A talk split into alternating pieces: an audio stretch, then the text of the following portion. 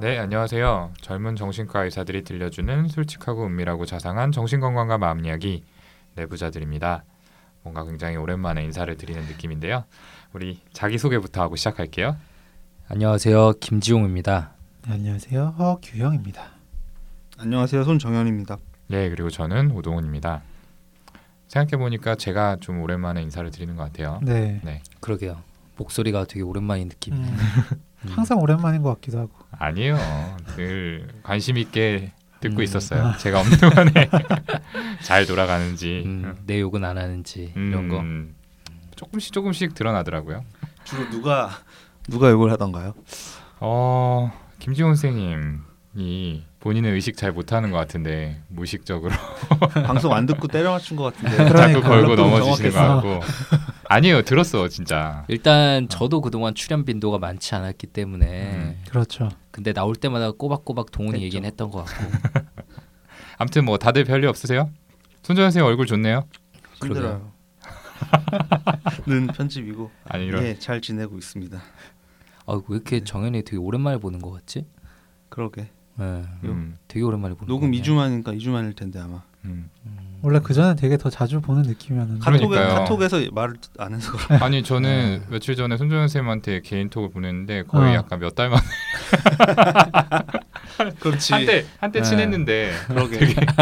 소원해진 느낌이 좀 있어요. 우리 나도 우리 그런 요즘 줄 약간 알았어. 좀 소원해졌어. 네, 요즘에 음. 좀 올라오는 게 좀 뜸해졌죠. 음. 지용 형이 좀 덜 갈궈서 그런 것 같기도 하고 많이? 갈궈달래요. 독촉을 음. 안 해서. 음. 다시 또 바빠지겠죠. 뭐. 음, 돈 버느라 정신 없겠지만 우리한테도 좀 신경 써주세요. 저 오늘 생일이에요. 좀 우울해. 생일날 밤 10시에 하루 종일 병원에 있다가 아유, 아 이거도 자기 이만큼 힘들다 알아달라고 지금 아, 오늘 온 거예요. 나 너무. 우울해. 음, 그러네. 아유, 뭐 아무튼 고생 많으셨고요. 어, 사담 길어지기 전에 네. 저희 늘어지기 전에 본격적인 방송 시작해 보도록 하겠습니다. 오늘의 정비소 주제는요 자해로 잡아봤습니다. 그리고 아마 이야기를 하다 보면은 저희가 그 중에서도 요즘에 이슈가 되고 음. 있는 청소년 자해에 대해서 아마 집중적으로 이야기를 하게 될 것 같아요. 네. 네. 이 자해가 사실 요즘 저희 정신과에서는 굉장히 핫한 이슈죠. 음. 네네. 그래서 이 이야기를 꼭 해야겠다 이런 음. 얘기가 이제 몇 주 전부터 음. 나왔었고 드디어 오늘 이렇게 다루게 되는데 네. 어떻게 좀 실제로 진료를 하면서 이 자해가 늘었다라는 거를 좀 느끼세요? 그러니까 그 수가 늘어났다는 거는 사실 느끼기 힘든 것 같고요. 이저 같은 조그만 이제 개인 병원에서는 뭐 통계 같은 게 있는 것도 아니니까. 그리고 제가 오동훈 선생님처럼 뭐 청소년을 특별히 많이 보는 건 아니잖아요.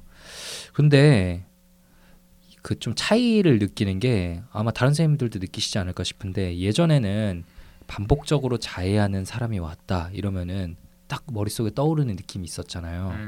경계선 성격 성향을 좀 띈 분이 오신 건가라고 당연스럽게 생각을 했었는데 어, 요즘엔 진짜 다르더라고요. 음. 제가 볼 때는 정말 심리적으로 그런 문제가 있을 것 같지 않은 음. 아이들도 음.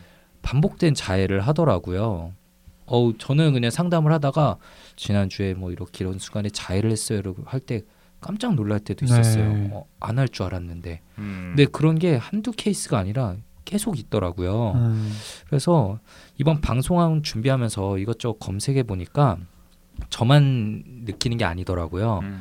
예, 그 최근 이제 뭐 교육부 조사에 의하면은 중고등학생 중 자해를 경험한 학생이 자그마치 이제 7만 명이라는데 네. 최근에 첫 통계래요. 그 전에 통계가 네, 없었고 네, 네. 음. 중학생 중 4만 뭐 500명, 고등학생 중 뭐 2만 9,500명 이 정도던데. 근데 기사에서도 언급됐었고 제가 보는 학생도 얘기해 줬던 건데 그 학교에서 진행하는 교육부 조사에 다들 당연히 아니라고 적어낸대요. 어, 맞아요. 아, 그렇다 네. 뭐 그러더라고요. 죽고 싶은 생각이 있니? 음. X. 당연. 네. 우울하니 X. 음. 왜냐하면 적어내면은 교무실로 불려가서 선생님하고 상담하고 음. 집에 전화 가고 네. 이렇게 관심 학생 되는 거니까 음. 마치 군대에서 아. 관심 사병 되는 네. 거죠. 약간 귀찮아지는 거죠. 그쵸 그러니까. 힘들어지는 거죠. 인적 사항이 바로 다 노출이 되나 보네요. 음. 어, 어.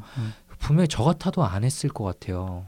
근데 그럼에도 불구하고 자해를 한다고 체크한 학생이 7만 명이라는 건 실제로 얼마나 많을지 그러네요. 네, 네. 상상이 잘 안 되더라고요. 그 저희 전공의 때 생각해 보면 입원하는 뭐 화나 청소년 아니면 젊은 분들 자해 행동 하시는 환자들이 있긴 있지만 비율로 보면 아주 많지는 않았던 기억이 있는데 지금 지금 뭐 병원도 마찬가지겠지만 개원한 후에 보면 지금 지웅 형 얘기한 것처럼 학교도 뭐 그럭저럭 다니고 일상생활 하고 있고 그 외 소위 진료실 들어오면 저희가 이제 좀 안색을 보면 정말 좀 힘들고 뭔가 불안정한 어, 상태인 친구들이 음. 얘기를 들어보면 자해를 하고 이럴 것 같은데 그게 아니라는 거죠. 음. 굉장히 밝아 보이고 그- 그다지 힘들어 보이지 않는데 자해는 뭐 마지막으로 한 게 뭐 그저께였다라고 음. 하면서 뭐 팔목을 보면 상처가 정말 많이 있고 음.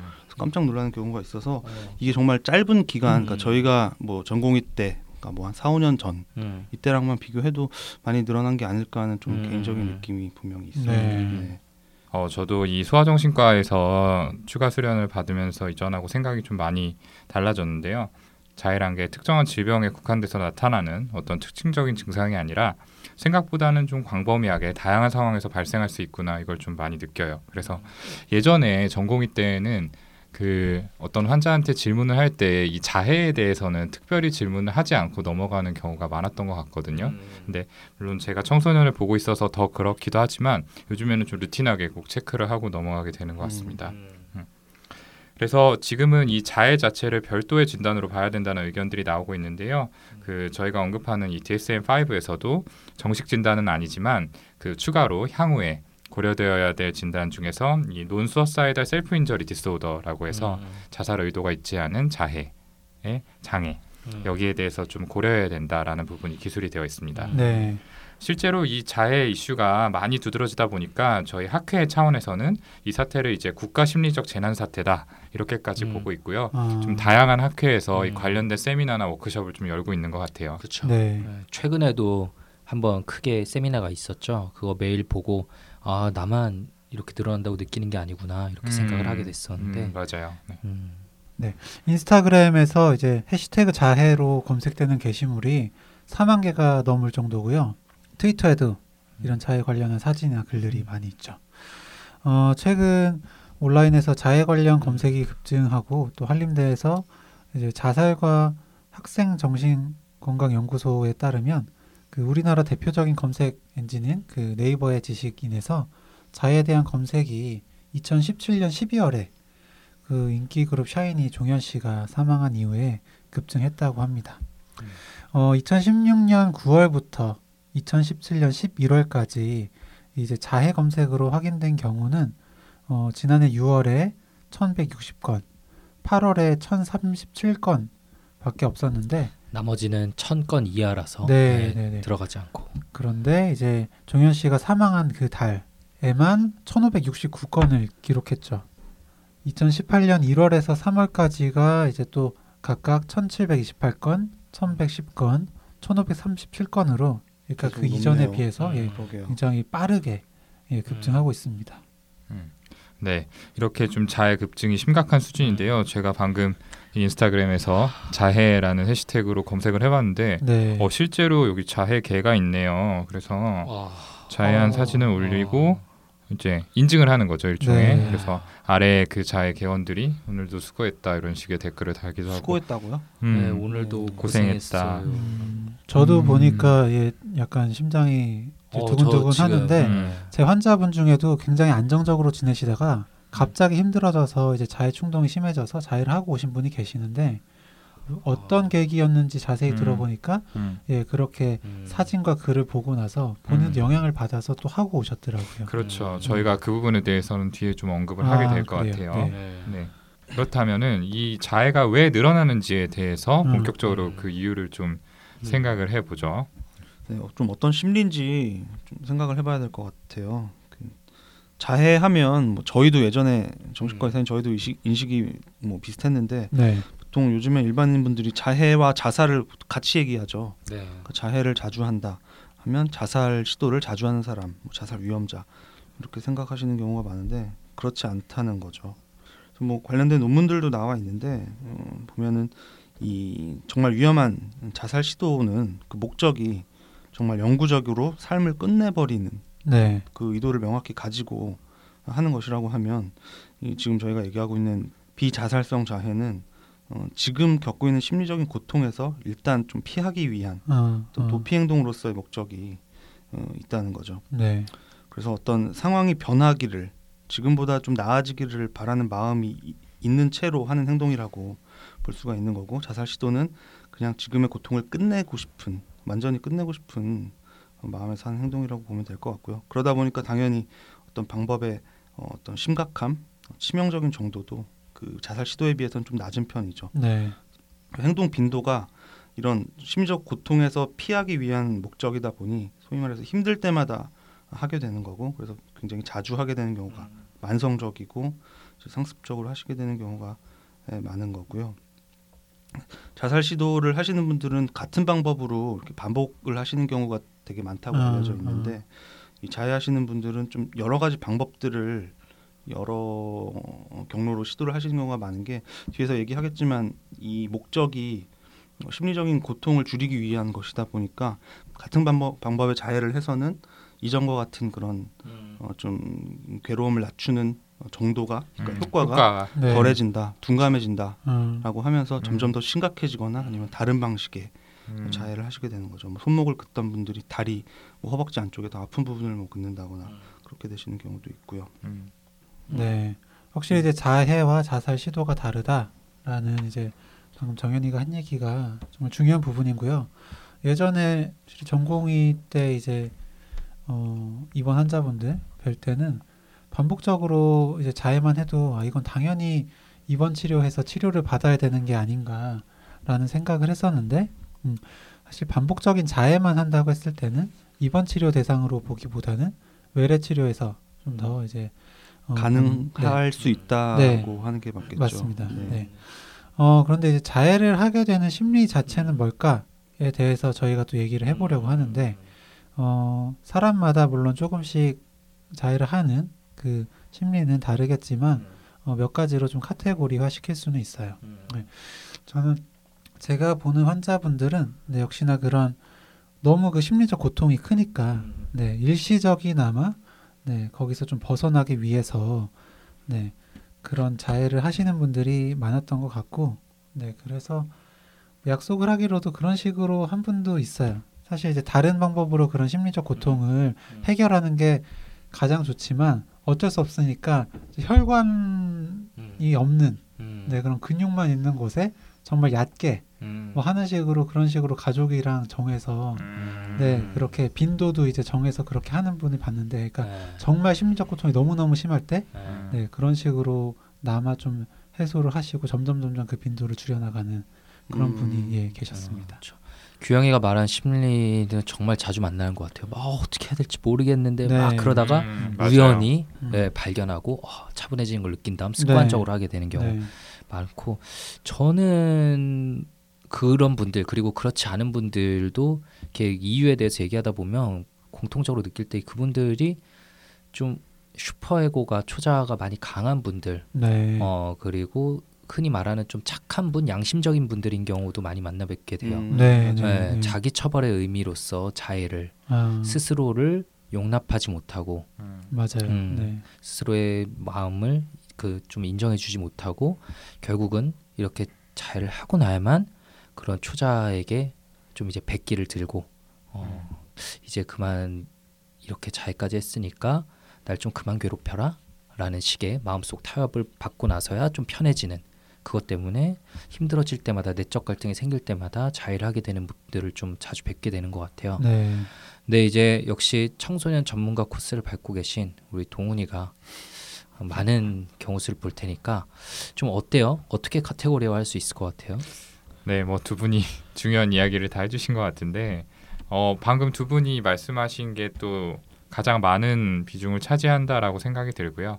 거기에 더해가지고 뭔가 내가 좀 살아있다라는 느낌 이런 것들을 받기 위해서 자해를 한다라고 얘기하시는 분들도 계세요. 네. 그러니까 좀 만성적인 공허함이나 삶이 굉장히 무감각하게 느껴질 때 그렇죠. 네. 네. 그런 것들 그런 느낌을 좀 지우기 위해서 자해를 한다라고도 하시거든요. 음. 그래서 크게 세 개로 나누면은 이렇게 압도적으로 부정적인 감정이 몰려왔을 때 이거를 해소하기 위한 네. 어, 이 답답함을 해소하기 위한 방법으로 사용을 하게 되고요. 또 하나는 방금 전에 무감각함, 공허함 이런 것들로부터 음. 벗어나는 방법. 네. 그리고 세 번째는 이제 지용 형이 이야기한 것처럼 자기 처벌의 의미로 사용을 하게 되는 경우. 어, 어. 예, 이렇게 좀 볼 수 있을 것 같아요. 네. 근데 이제 요즘 이런 심리는 분명히 요즘이라고 확 늘어난 건 아닐 거 아니에요. 예전부터 사람들이 공통적으로 가지고 있던 심리였을 텐데 저는 요즘에 여기에 더해서 이제 좀 소속감, 유대감을 느끼게 하는 기능까지 자해에서 네. 사람들이 찾고 음. 있는 것 같아요. 자해계, 음. 예, 자해러 음. 이런 것들. 아, 전 너무 깜짝 놀랐어요. 네. 진짜.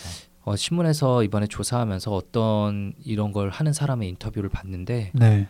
이제 나는 원래 좀 대인 관계도 안 좋았고 안 좋은 음, 기- 음. 경험도 있는데 이제 이런 사진을 올렸더니 어, 보잘것없는 나 같은 사람을 팔로우업 해주고 어, 공감해주고 위로도 해줘서 기분이 좋았다. 음. 그러면서 어떤 소속감, 유대감을 느끼고 마음이 좀 따뜻해지는 음. 경험. 맞아요. 네. 음. 소속감이 또 큰게 음. 예전에는 뭐 음주라든지 음. 뭐 아니면 뭐 당구장 같은 청소년이 하면 안 되는 그런 금기시되는 걸 하면서 음. 약간 우리는 이런 거 하는 사람이야 맞아, 담배. 피는 사람이야 이런 음. 소속감이 있었는데 음. 요즘엔 자해도 약간 음. 그런 하나가 된 게 아닌가라는 생각도 듭니다. 맞아요. 근데 어쨌든 아까 동훈이가 얘기해 준 세 가지가 가장 어, 근본적인 자해 심리겠죠. 그래서 우리 손재현 선생님께서 1번 압도적인 부정적 감정의 해소 방법으로서의 자해 이 심리에 대해서 좀 자세한 해석을 부탁드릴게요. 네, 말 그대로 감정 뭐 여러 가지 감정일 텐데 감정에 휩쓸려서 스스로가 컨트롤도 안 되고 견딜 수 없는 그러니까 괴로워서 정말 미쳐버릴 것 같은 상태라고 표현하시는 경우가 많은데 그런 정말 어떻게 할 수 없는 상태에서 자해 말고는 어, 어떻게 대처할 방법이 정말 없다라는 표현을 많이들 하시죠. 그럴 때 거기서 벗어날 수 있는 유일한 방법으로서 택하는 게 자해 행동인 건데 음, 그러니까 피 흐르는 걸 보고 나야지 비로소 좀 안정이 된다 이런 식으로 표현을 하시는데 실제로 어, 우리 몸에 상처가 나면 몸에서 이 조직 손상이 생기고 어, 고통이 극심하기 때문에 뇌에서 그 고통으로부터 스스로를 보호하기 위해서 이렇게 화학 작용이 일어나잖아요. 어떤 화학 물질들의 분비가 네. 있기 때문에 일시적으로 어떤 다행감, 어떤 편안함 이런 것들을 느끼게 되죠. 음, 근데 이것도 일종의 어떤 행동의 중독성, 그러니까 중독 행동으로 어, 봐야 되기 때문에 내성이 생기는 거고요. 그래서 아까 말씀드렸던 대로 이전에는 스크래치만 돼도 어느 정도 그런 안정 효과가 네. 많이 컸는데 이것들이 점점 좀 깊이 더 심하게 상처를 음. 내야지만 더 피가 많이 나야지만 비슷한 효과를 어, 얻게 되시는 경험들 대부분 말씀을 음. 하시고요.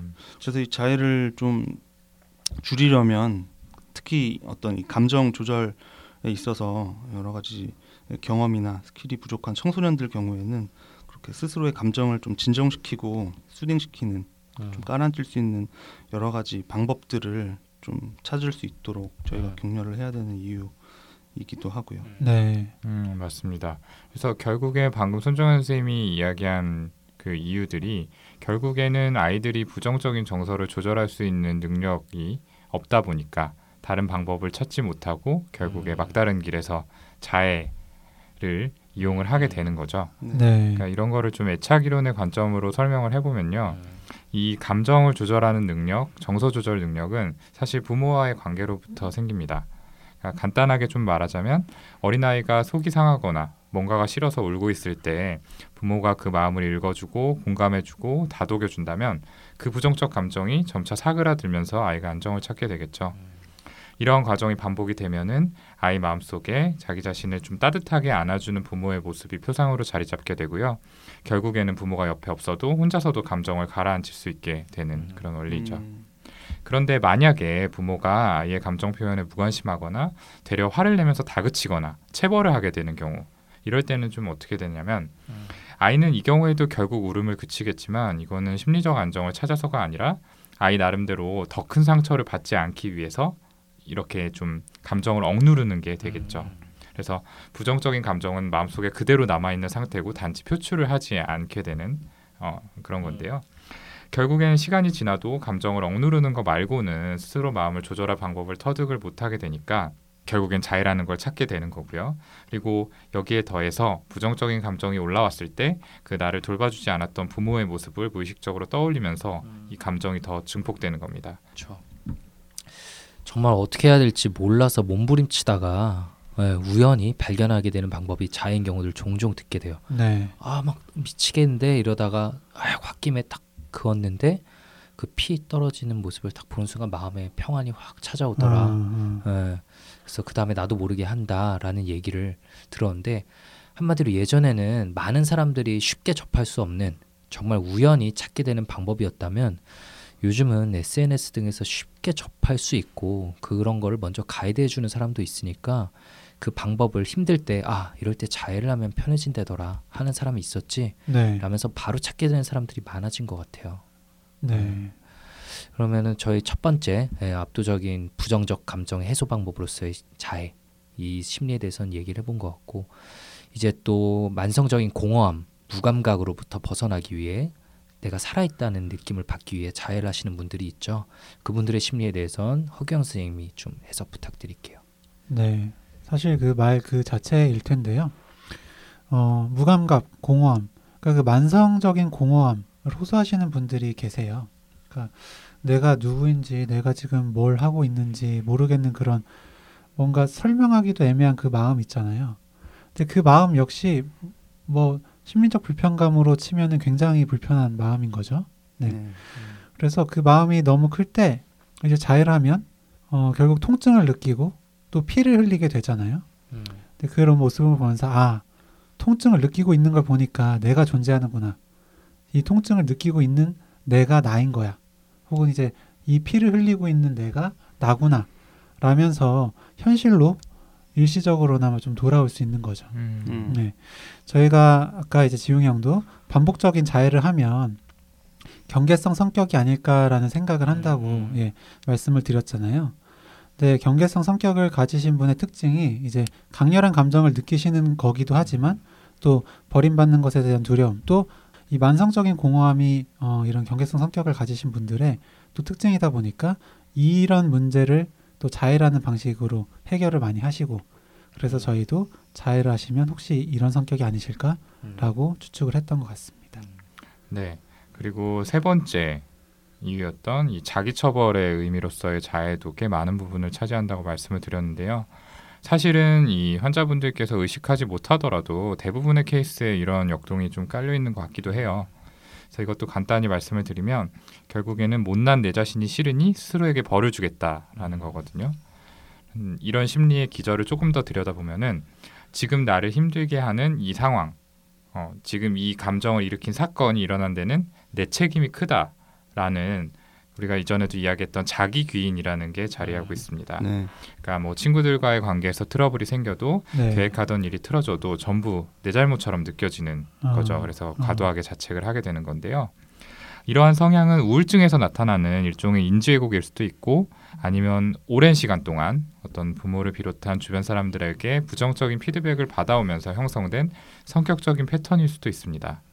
그래서 제가 치료하고 있는 환자분 한 분 같은 경우는 어떤 좀 강압적인 성관계가 있어서 이걸로 인해서 이제 트라우마를 입고 지금까지도 많이 고통을 받고 계시는데요. 아이고. 스스로가 적극적인 저항을 못했으니까 나도 공범이나 다름없다. 아, 내 잘못이다라고 아. 하면서 자해를 하시더라고요. 그래서 굉장히 좀 안타깝고 음. 좀 지금도 생각을 하니까 마음이 많이 아프네요. 음, 우리- 네, 저도 아, 예, 그 체중 관리 못하신 분이 계시는데 음. 네. 또 가족들이 그런 걸로 어렸을 때부터 굉장히 음. 예, 비판을 음. 많이 하신 거예요. 이거 조절도 음. 못하냐, 음. 뭐 못생겼다 이런 얘기를 계속 음. 하니까 음. 네 살이 찐 본인은 되게 실패자라는 음. 인지 왜곡이 되게 심하신 분이 계셨거든요. 음. 그러다 보니까 살찐 자기 모습을 용납하지 못하고 음. 자기 처벌의 목, 그런 목적으로 계속 음. 자해를 하시는 분이 계셨어요. 음. 네, 제가 배웠던 분 한 분 생각나는 분은 이제 그 내가 성과를 올릴 때에만 부모님이 나를 가치 있게 생각한다라는 네. 생각에 음. 항상 본인을 좀 몰아붙이시는 학생이었는데 어, 매일 하루가 끝나고 이제 학원까지 가고 집에 돌아오면 그날 자신이 과연 열심히 살았는가를 평가하는 거예요. 아 근데 항상 만족스러울 수 없죠. 그렇죠. 아, 그러니까 네. 그날도 아, 오늘도 나도 역시 잘못했구나 이런 생각이 들면 너무 우울해지는 거예요. 아, 근데 그럴 때 유일하게 우울에서 벗어날 수 있는 다음 날까지 우울하게 안 이어지게 하는 방법이 자해라고 하더라고요. 음. 그 심리를 들여다 보니까 역시 자기 비난이 엄청 가해질 때 어, 자해를 함으로써 예, 마음속 내적 갈등을 좀 정리하는 그런 방식이어서 되게 마음이 아팠던 음, 기억이 나네요. 네. 어 그리고 저희가 이제 이런 어, 자기 비난으로서의 자기 처벌로서의 자해를 얘기했는데 이런 세 가지 대표적인 심리 말고도 어, 주변을 좀 통제하려는 목적, 자신의 고통을 어필해서 관심을 받고자 하는 심리도 솔직히 작용하는 경우들을 종종 봐요. 어, 예를 들어서 자해를 하고 상처를 보여줌으로써 친구들로부터 뭐 쉽게 보이지 않으려는 의도가 있기도 하고 부모님이나 학교로부터 뭔가 원하는 걸 얻어내는 수단으로 이용이 되기도 하죠. 네. 예, 솔직히 제가 보는 분 중에도 예, 이렇게 해서 부모님으로부터 확실하게 뭔가를 얻어낸 분도 있었어요. 근데 중요한 건 이런 걸 관심병이라고 폄하할 게 절대 아니고 그러한 당사자가 어쨌든 자해라는 행동이 얼마나 극단적이고 얼마나 아픈 행동이에요. 그렇죠. 예. 네. 그런 자해라는 것까지 해서라도 그렇게 간절하게 취하려고 했었던 그 심리에 주목을 하는 게 좀 중요하다는 생각이 들고요. 네, 맞습니다. 이렇게 좀 다양한 심리에 대해서 이야기를 해봤는데요. 사실 자해라는 어떻게 보면 복잡한 행동을 어떤 한 가지 심리로만 설명하는 거는 좀 무리가 있을 것 같아요. 그래서 여러 가지 심리가 복합적으로 작용을 하지만 그 중에서 조금 더 우위에 있는 게 있다 이 정도로만 생각을 해주시면 좋을 것 같습니다. 그러면 좀 더 일반론적인 관점에서 어떤 경우에 자해가 흔하게 나타나는지 거기에 대해서도 이야기를 해볼까요? 어떤 것들이 위험 인자가 있나 그런 연구 결과들을 종합해 보았을 때 우선 여성분이 남성분보다 더 그 위험도가 높다고 하고요. 네. 그리고 청소년이 성인보다 위험하다. 그리고 이건 음. 너무 당연한 얘기지만 실직이나 독거 같은 고립 상태, 그리고 우울증이나 불안 장애 같은 게 있을 때 또는 청소년에서 품행 장애가 있을 때 그 위험성이 높다고 알려져 있습니다. 네, 그 자해 행동에 그 바닥에 깔려 있는 심리에 대해서 저희가 얘기를 했는데 그 오동훈이 얘기했던 그 부모와의 애착이라고 하는 게 어, 이 정서 조절 능력이나 자기 귀인 성향과 연관이 있다고 했잖아요.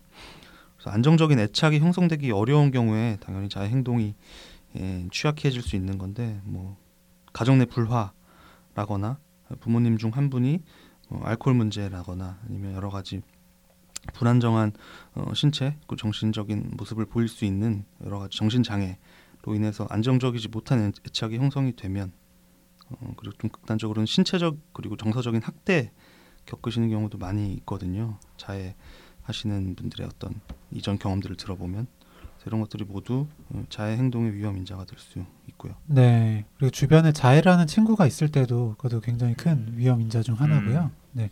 그리고 한 번 시작하면 또 계속해서 또 반복하는 이런 중독적인 측면이 있다 계속 말씀을 드렸는데 그렇기 때문에 과거 자해를 한 경험이 있는 경우 또는 뭐 자살 사고가 있거나 실제로 자살 시도 이력이 있는 경우도 또 자해 위험 인자라고 할 수 있습니다.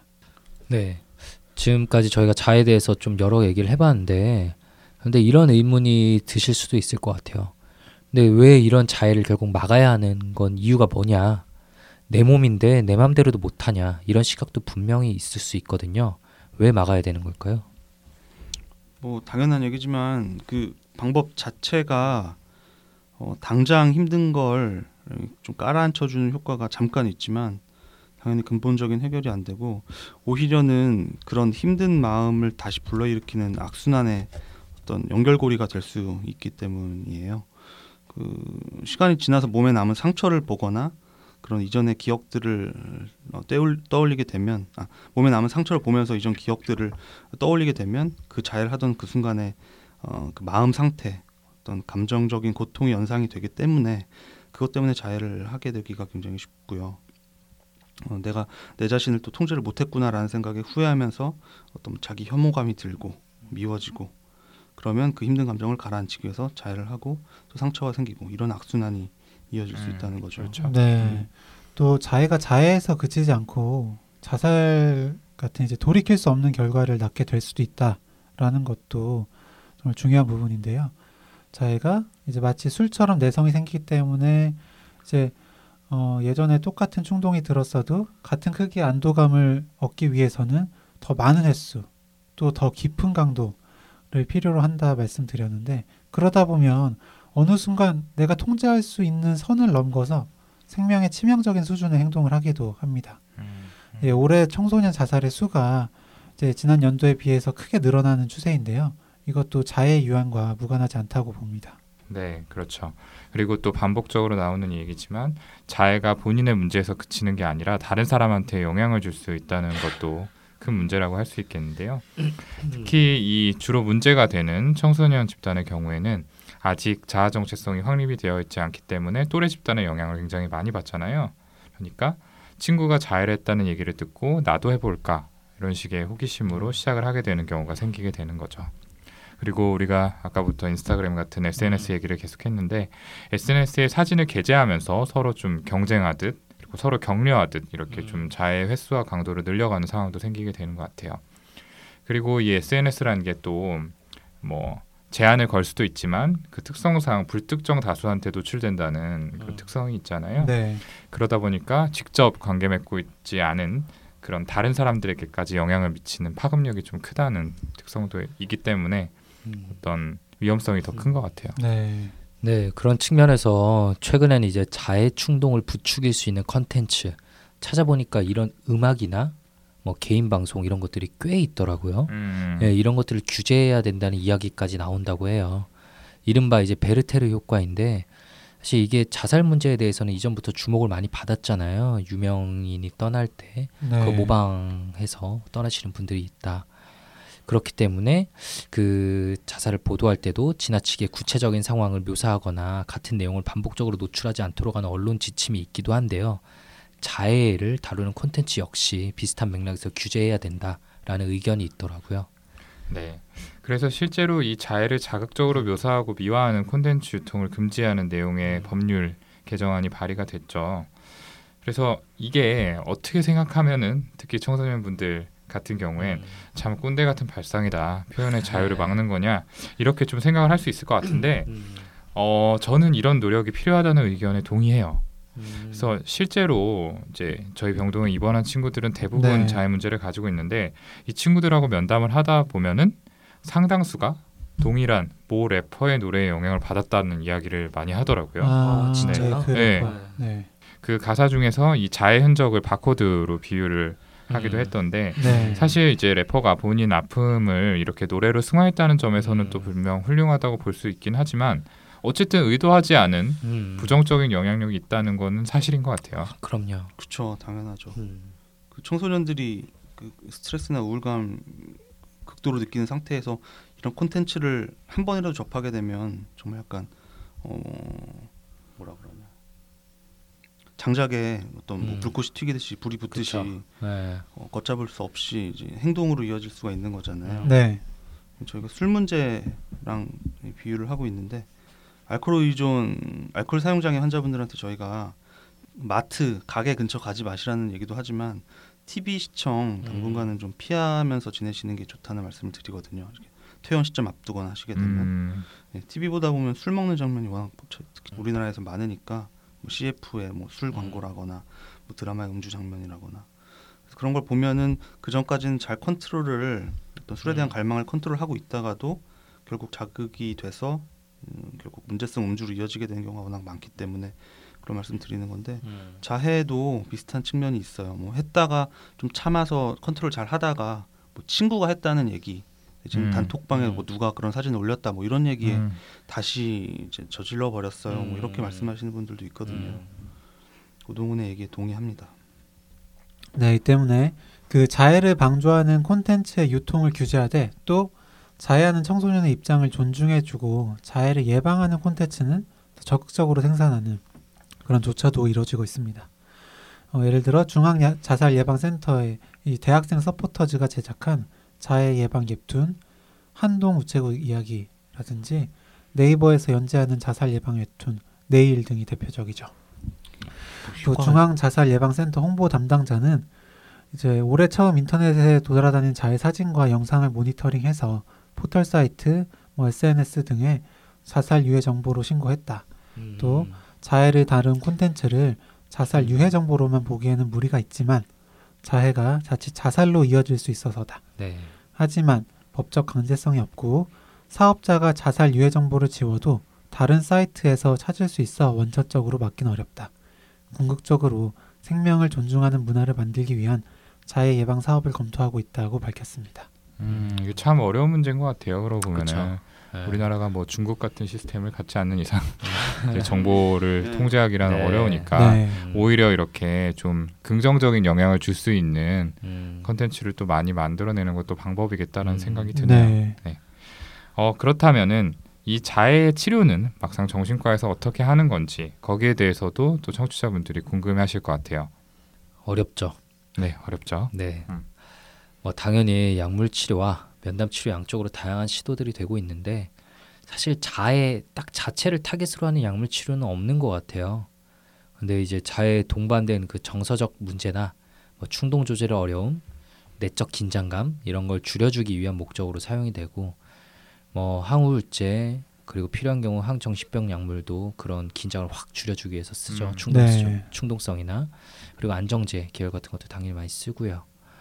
그래서 분명히 약물 치료를 통해서 그런 불안이 가라앉기만 해도 어, 자해 횟수가 확 줄어드는 경우들은 종종 뵙게 돼요. 오늘 네. 마지막으로 뵀던 분도 예, 항우울제 효과가 들기 시작하면서 자해가 멈춰졌거든요. 네. 네. 그리고 면담 치료 계열로는 이제 뭐 자해 배경이 되는 그런 인지적 문제, 인지 왜곡을 교정하는 이제 인지행동 치료 CBT나 정서 조절 능력을 키워주기 위해 시행하는 ERGT 이거 뭐의 약자인가요? Emotion Regulation Group Therapy입니다. 어, 그렇군요. 안 해보셨나 봐요? 되게 어렵네요. 처음 들어봤어. 뭐 동훈이가 혼자 이렇게 되게 잘 나가는 병원에서 큰 곳에서 근무하고 있으니까 영세한 규모의 병원에서는 좀 시행하기 어렵겠어요. 기본적으로 집단 치료 자체가 어렵죠. 네. 공간이 없어요. 네. 그리고 실제적으로 자해 충동에 들었을 때 사용할 수 있는 skill을 교육하는 DBT 변증법적 치료가 있죠. 이거는 진짜 꽤 유용하고 많이 쓰이는데 음, 맞아요. 네, 음. 이중 마지막으로 이 DBT에 대해서는 우리 전문가 허규영 선생님께서 설명해 주시기로 약속이 되어 있는데 갑자기 막 헛기침을 하시네요. Somatization. 네. 동훈이가 대본을 썼는데 괄호에 전문가답게 DBT를 설명한다라고 써 있습니다. 다른 내용 없이 네. 그렇게만. 아, 처음에 이렇게 썼던데. 네, 되게 당황했어요. 네, DBT는 이제 변증법적 행동 이론이라는 건데 몇 번 설명드렸던 적도 있어요. 음, 맞아요. 아마. 얘기했었을 거예요, 네. 저희가. 한 번 더 말씀을 드리자면 번, 변증법이라는 건 헤겔이라는 철학자가 말한 네, 정반합의 논리거든요. 정과 반 사이에서 합의 결과를 도출해내는 과정인데요. 예를 들어서 아는 것이 힘이다라는 주장이 정이라고 한다면 이제 모르는 게 약이다라는 주장이 있을 수도 있죠. 음. 네, 그건 반대되는 반이고 그 사이에 적당한 답을 찾는 게 합이 될 겁니다. 근데 사실은 아는 것이 힘이 될 때도 있고 또 독이 될 때도 있잖아요. 음. 네. 그런데 야 무슨 소리야 어, 무조건 아는 게 좋지라면서 한 가지 주장만 옳다고 반복하면 갈등이 생길 수밖에 없어요. 네. 압도적인 이 부정적 감정을 해소할 때도 참는 게 답이 될 때도 있고 적당히 뭐 표현하는 게 조금 과하더라도 표현하는 게 답이 될 때도 있는데 네. 보통 너무 참기만 하다가 걷잡을 수 없이 터지게 돼서 자해까지 이르는 경우가 어, 환자분들에게는 정말 많은 것 같습니다. 네, 이 중간을 잘 찾아가기 위한 치료 방법이 변증법적 행동 이론, 이 DBT인데요. 이 DBT는 개인 치료, 기술 훈련, 전화 상담 이런 식으로 이루어져 있다라고 생각을 하시면 되고요. 개인 치료는 네, 상담 일주일에 뭐 한 번 50분 내외의 면담 치료를 생각하시면 됩니다. 그리고 또 기술을 배워요. 교육적인 부분도 굉장히 중요한데 음. 마음 챙김. 그러니까 이 부정적 감정을 그대로 수용하는 마음 챙김을 배우고 또 대인 관계의 효율성, 감정 조절, 그리고 고통 감내를 음. 어떻게 하는지를 구체적으로 배우는 또 수업이 있습니다.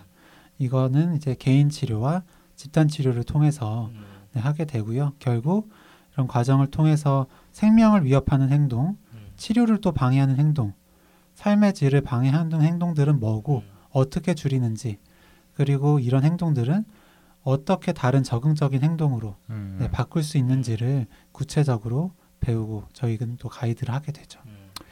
어, 변증법적 행동 이론만으로도 네, 한 시간을 할 수 있을 정도로 좀 내용들이 많은데요. 왜냐면은 네 저희가 마음 챙김만으로도 방송을 음. 한 시간 했었죠. 네. 근데 이 DBT는 마음 챙김을 하고 그래서 수용을 하고 또 변화하는 행동 기술까지도 음. 네 다루는 거기 때문에 그만큼 내용이 방대하고 음. 네 치료자가 또 굉장히 에너지가 드는데 마지막으로 전화 상담이 또 있다 말씀드렸잖아요. 네. 24시간 온콜이다 생각을 네. 하시면 되는데 아 맞아요. 맞아 네. 언제든지 받아줘야 되잖아요. 그래서 음. 이게 치료자 한 명이 아니라 그룹으로 하는 걸로 알고 있어요. 예 그룹으로 하기도 하고요. 네. 네. 음. 그래서 그 자해나 자살 시도를 하기 바로 그 직전에 음. 네 치료자 전화를 하는 건데 전화를 몇 분까지 할지를 미리 정해놓습니다. 음. 왜냐하면 자해나 자살 내가 생각이 있다고 해서 전화를 오래 받아주면 음. 그 역시 이제 그게 보상 reward가 돼서 음. 음. 자꾸만 그런 하고 행동을 싶다 강화시킬 수 있는 강화시킬. 수도 있기 때문에 음. 그런 limit를 정해놓고요. 음. 예, 방금 김지영 선생님도 얘기를 했지만 치료자로서도 굉장히 에너지가 되는 치료법이고 음, 음. 그래서 집단으로 하기도 하고 치료자도 지쳐서 다른 치료자에게 이제 슈퍼비전 음, 받고 음, 하는 맞아요. 네, 그런 과정도 있습니다. 어, 저도 그 학생 중에 한 명 너무 어린 학생인데 자해를 하는 한 친구가 있어가지고 네, 정말 고민 고민 고민하다가 그 연락처를 줬었어요. 네. 너무 힘든 순간에는 전화를 해라. 그러면서 저도 사실 많이 이제 아 나도 에너지를 들여야 될 텐데 좀 마음의 각오를 했는데 음, 막상 그 뒤로 이렇게 자해 좀 숫자도 줄고 전화 음. 딱한 번 왔는데 네, 예, 그런 치료자의 음. 어떤 의지 같은 게 좀 의도 이런 것들도 전달이 돼서 치료적인 효과를 좀 가지게 되는 것 같더라고요. 네, 음, 음. 맞아요. 사실은 뭐 그게 전달만 될 수 있다면 굉장히 좋은 것 같고요.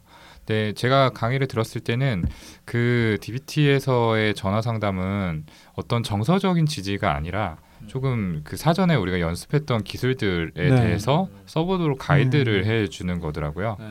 네. 어, 그럼 지금 이 상황에서 이렇게 해보자라고 지침을 주고 네, 하도록 유도를 하고 음. 그런 것 같고 그 스킬 카드라는 거를 가지고 다니면서 음. 실제로 음. 꺼내서 바로바로 볼 수 있게 음. 어, 그렇게 적용을 하는 것 같기도 했어요. 그래서 좀 음.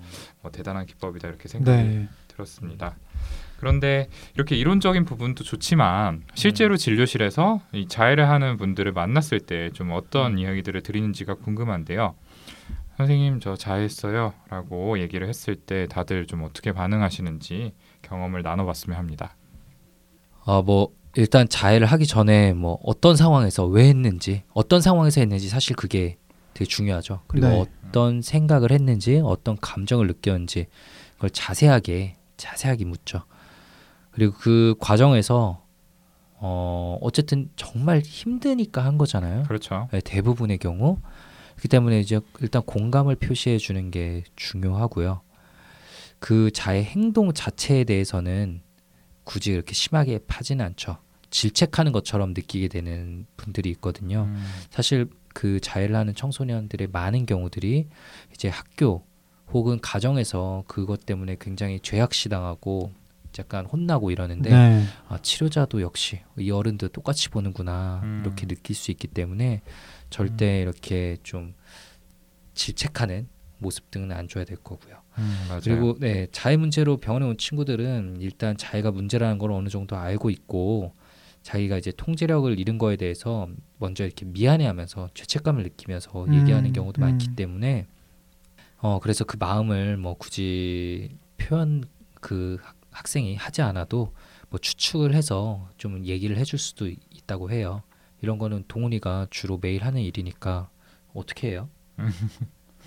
네, 뭐 저 같은 경우에는 그러니까 사실은 이제 감정 표현에 서툰 경우가 되게 많아요. 음. 그러니까 이제 음, 결국에 그런 것들을 밖으로 적절하게 표현을 못하고 자해라는 방법을 선택하게 되는 거거든요. 네, 그래서 이렇게 좀 어, 한 발 앞서 가지고 마음을 읽어주게 되는 경우가 많이 있는 것 같은데 뭐 땡땡이가 힘든 감정의 크기가 너무 크다 보니까 정말 원치 않게 스스로 몸에 상처를 입히고 말았구나. 음. 충분히 그 마음을 이해한다.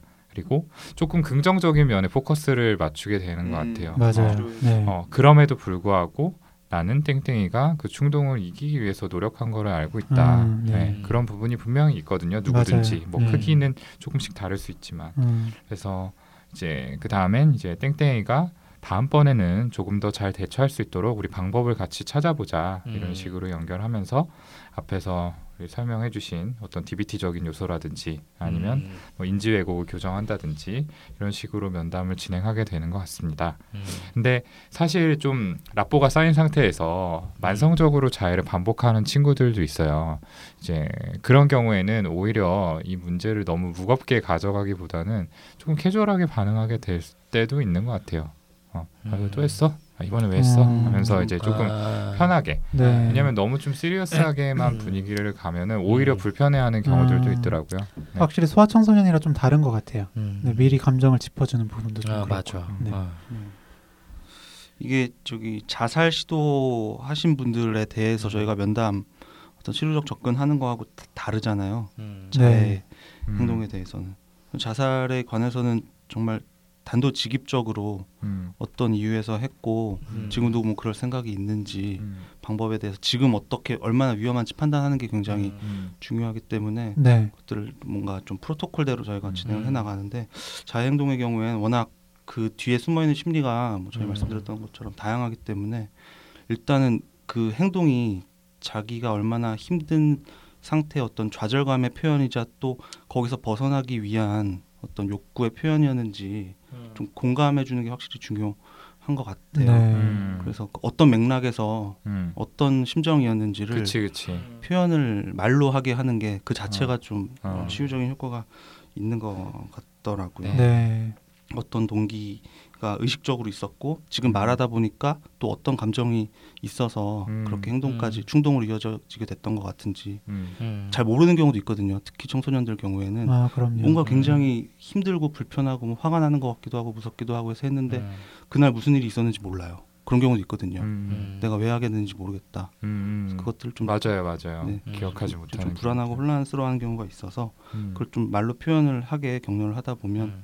공감에 대한 어떤 그 위안받는 효과도 있고 본인 감정에 대해서 좀 더 모니터링 할 수 있는 음. 기술적인 측면들도 도움이 되는 것 같더라고요. 음. 음. 네. 그러니까 방금 손정현 선생님이 말한 부분이 저희들 치료자만 할게 음. 아니고 음. 주변에 자해 하는 친구 또는 뭐 자녀분들을 두신 네. 청취자분들이 계시다면은 적용을 해봐도 좋을 것 같아요. 음. 사실은 이 자해라는 행동 자체가 어쨌든 어, 피가 보이는 상처가 음. 보이는 그런 거다 보니까 그 자체에 너무 압도되는 경우가 많이 생기는 것 그렇죠. 같아요. 네. 그래서 네. 크게 어, 놀라시고 어, 보는 부모님들께서도 네. 뭐 얼어버린다든지 아니면은 소리를 지르거나 네. 울거나 그러면서 네. 막 아이를 그렇죠. 그렇죠. 네. 네가 어떻게 나한테 이럴 수 있니? 이렇게 좀 네. 감정적인 반응을 보이게 음. 되는 경우가 있는데 저는 사실은 자해에 일단 익숙해지는 게 제일 먼저 선행돼야 된다라고 음, 말씀을 음. 드려요. 이게 한두 번으로 끝나면 다행이지만 음. 대개는 그렇지 않기 때문이겠죠.